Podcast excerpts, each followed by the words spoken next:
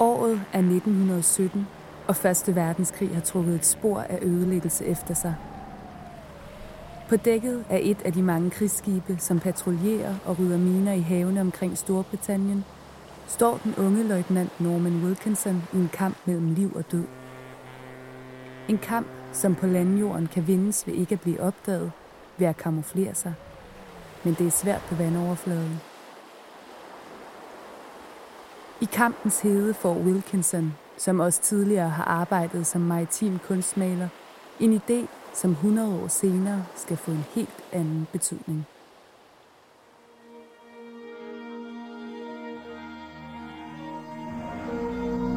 Velkommen til Bark, Business of Arts and Culture. Podcasten med alt, hvad du skal vide om digitalisering, forretningsudvikling og kommunikation i kulturlivet.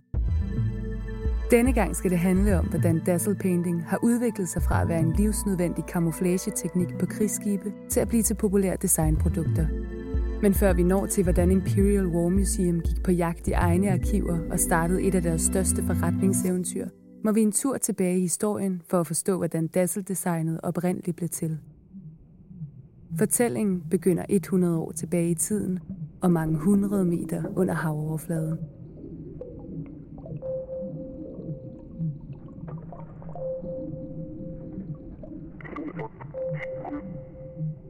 For den tyske militærmagt i Første Verdenskrig er en af de allerstørste trusler den engelske flåde.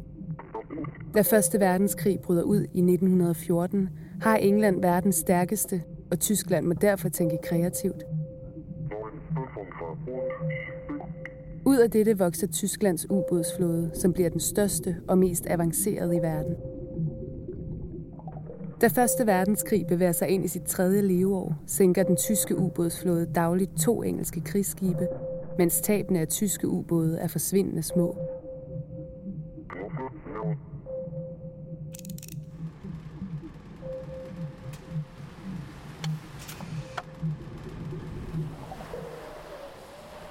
Det er her, på et af disse særligt udsatte krigsskibe i den engelske kanal, at Norman Wilkinson, vores fortællings hovedperson, befinder sig. Norman Wilkinson har indtil 1917 levet som kunstmaler, men melder sig i dette år til flåden. Mens truslen bliver stadig større fra oven og fra neden, udtænker Wilkinson ideen til dazzle painting. En camouflageform, som på ingen måde ligner det, vi normalt forbinder med camouflage.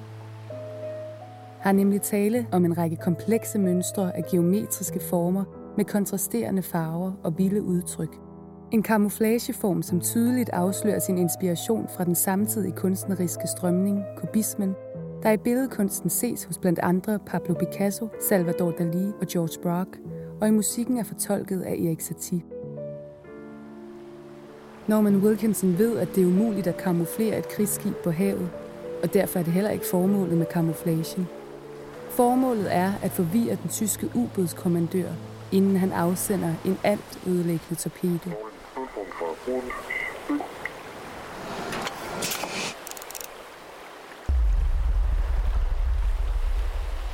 Inden ubådskommandøren og resten af besætningen i ubåden selv bliver opdaget, har han kun ganske få sekunder til at hæve periskopet og gennem det nå at kortlægge skibets form, hastighed og retning, hvilket er næsten umuligt, når skibet er dækket af dazzle camouflage. Kamuflagen, der ender med at bryde mere end 2.000 krigsskibe, er så banebrydende for sin tid, at den senere hen er blevet en del af de faste udstillinger på Imperial War Museum. My name is David Fenton. I'm the head of retail for the Imperial War Museums Group um, in the UK. The Imperial War Museum Group is made up of five museums. Um, we're an organisation that was set up in 1917 in the last stages of the First World War to record the stories of people affected by conflict. Og det leder os til den egentlige historie i denne podcast. For selvom Norman Wilkinson fik en god idé i 1917, så har Imperial War Museum fået en lige så god idé i 2013. En idé, der har fået Dazzle-designet til at leve meget længere end Første Verdenskrig varede. In 2013, um, leading into the First World War centenary, or the beginning of the First World War centenary in 2014, um, we wanted to start doing some product within our retail offer that was challenging, that was a little bit different, that was quite design led. Um, so we started looking through the collections, trying to find things that we thought were a bit more on the con- sort of contemporary end. And we came across a concept called Dazzle, dazzle was used in the First World War to camouflage um, ships. And effectively, uh, it's very sort of design led the way it looks, but the simple idea of it was to try and paint the sides of ships so that um, from a distance you really couldn't quite tell where the centre of the ship was. It's a very simple concept.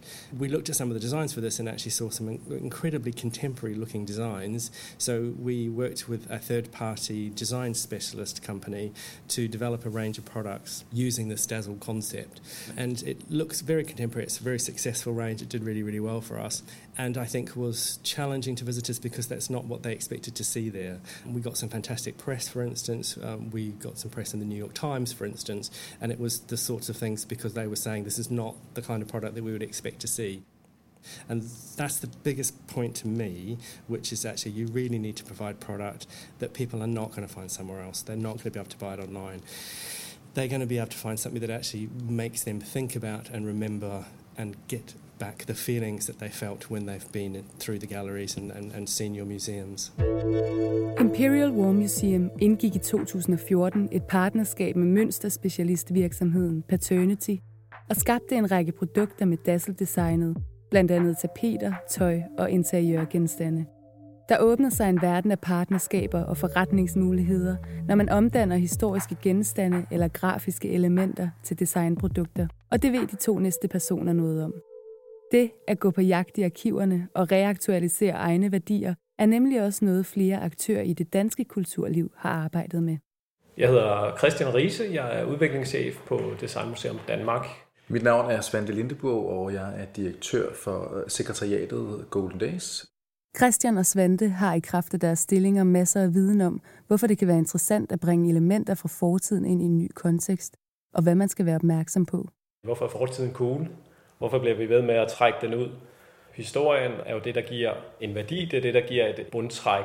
Ser du et, et designperspektiv, så kan man sige, at det er sådan en karakteristika ved dansk design, design det er noget, som vi taler meget om i de her år, at dansk design er noget, der slår bro til fortiden.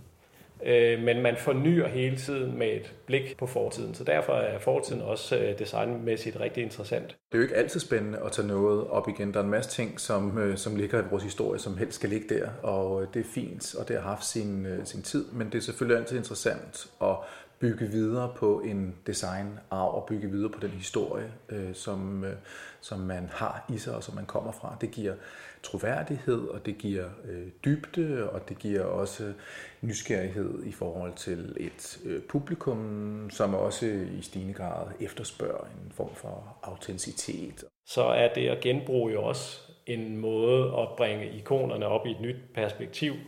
Der er gået øh, mode og livsstil i designfeltet også, men ikonerne står tilbage som noget mere blivende. Det kan tilføre noget nyt, fordi man iscenesætter det på en ny måde, og det kan være med til at accentuere en profil eller en udfordring, man gerne vil være. Så jeg tror, hvis man skal gøre det, hvis man er en museum eller en kulturinstitution, og har som ambition, at nu vil vi gerne gå ned i vores arkiver og undersøge, hvad vi har på hylderne, for at tage det frem igen og for at reaktualisere det, så tror jeg, det er meget vigtigt, at man starter i virkeligheden. Måske et andet sted med at sige, jamen, hvad, er det, hvad er det for en position, hvad er det for nogle værdier, jeg gerne vil være kendt for? Og når man har fået det defineret, jamen, så er det derfra, at man kan gøre det. Men jeg tror også, det er vigtigt at sige, at man kan aldrig bare gå tilbage i historien og finde noget. Det er altid med et nutidigt blik, hvor man må gå tilbage og kigge efter noget, som man mener er relevant. Både i dag, men måske også for den organisation, man er, og på den udvikling og den rejse og den position, man gerne vil have i, øh, i markedet. Christian har som udviklingschef på Designmuseum Danmark – stor erfaring med publikumsudvikling og udvikling af museet i det hele taget. En erfaring, som han har brugt i Designmuseum Danmarks nye visuelle satsning. Vi har selv hentet en, en skrift op, som lå i vores arkiver, og øh, er gået i gang med at digitalisere den, og den er så en del af vores nye visuelle identitet. Og det giver mening for os, og det er en del af det, vi begynder at bruge vores nye produktlinje. Nu kan man ikke som lytter se det, men, men vi har en, på museet her også en produktlinje, der der knytter sig op på, på flexibility-skriften, som den hedder, som vi nu poster ud på muleposer og på forskellige øh, produktpakker. Så jeg tror, det er noget med, at hvis man har styr på i penalhuset på, hvem er man, så bliver det også lettere at gå i arkiverne og lede efter, hvad er det så, der udtrykker det. Med Svantes skarpe blik for brandbuilding og i kraft af hans stilling som direktør i Golden Days og som tidligere partner i Kontrapunkt, ved han, hvad man skal kigge efter, når man går på jagt i arkiverne, og hvad der kræves for at skabe en designsucces. Det, der er det rigtige for en institution, er ikke nødvendigvis den rigtige for den anden institution. Så man må starte med ligesom at kigge ind af og sige, jamen, hvad er ens, øh, hvad er ens øh, styrkepositioner? Øh, er man kendt for at være meget konservativ og meget traditionel, og gerne vil have en position, som er mere imødekommende og mere folkelig, så er det klart, så er det nogle bestemte designelementer, man skal kigge efter, som kan det, men også være bevidst omkring, at man nok heller ikke kan rykke sig 100%.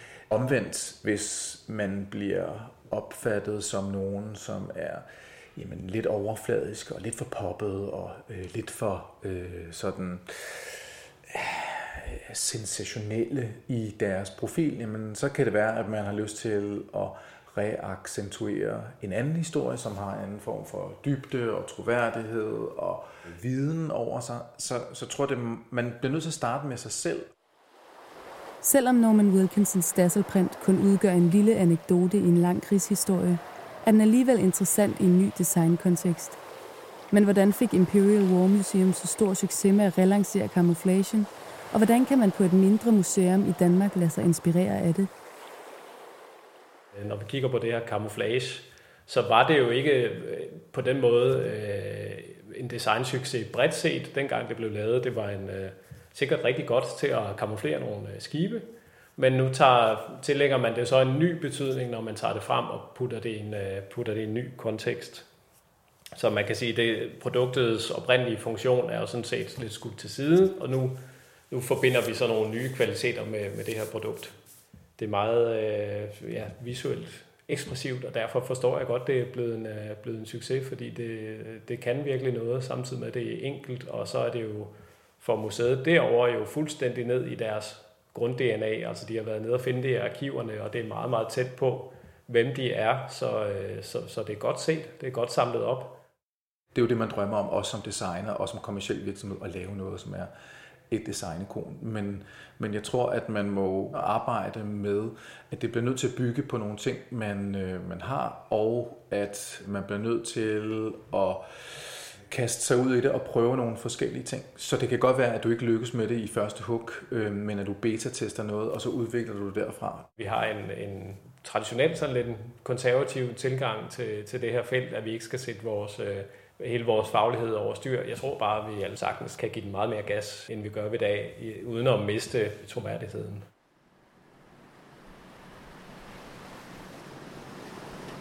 På et krigsskib i 1917 udtænkte Norman Wilkinson en kamuflagestrategi, inspireret af en tendens i samtidens kunst.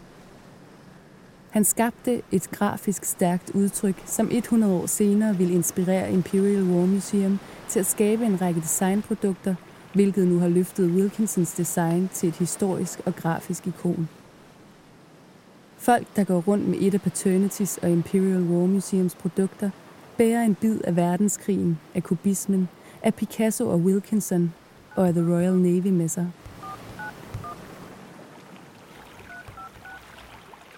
Og her, inden vi forlader krigsskibet helt og afslutter podcasten, er der lige en, du skal møde.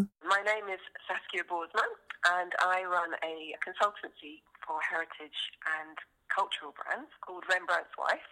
And what I do is, I, I, for many years, I've worked for museums and cultural institutions, including for a long time for Transport for London, which is London's transport system, which has a very famous design collection. And I worked with them to build their brand and to build their product and brand licensing program, which involved working with many designers and kinds of companies and collaborations with well-known companies like Nike subsequently, I've started working for other people to help them develop their cultural assets, whether it's for products for the shop, online shopping, or whether it's to look at building a brand portfolio and licensing their assets. Med den store viden, som Saskia har om lige netop licensering og produktudvikling, synes vi, det ville være oplagt at lade hende dele den mere. Vi har derfor inviteret hende til Danmark for at fortælle meget mere om, hvordan man kan bruge disse værktøjer i kulturlivet. Du kan møde hende til vores masterclass den 23. maj og vores workshop den 24. maj i København. For som Saskia siger, When an independent person comes to look at a collection, they see things that maybe the people who work in the museum don't see because they see them every day. Sometimes it's handy to ask a designer in to look at your collection because they, they see things differently. They can see how they can convert something to a commercial aspect. And you know, you're in Scandinavia where design is part of your DNA. So you know, you've already got a wonderful opportunity, which you know in Europe we've had to develop. I was very excited about working with you in Copenhagen because I thought, oh my goodness, you're already a step ahead of everyone else because design is part of your culture.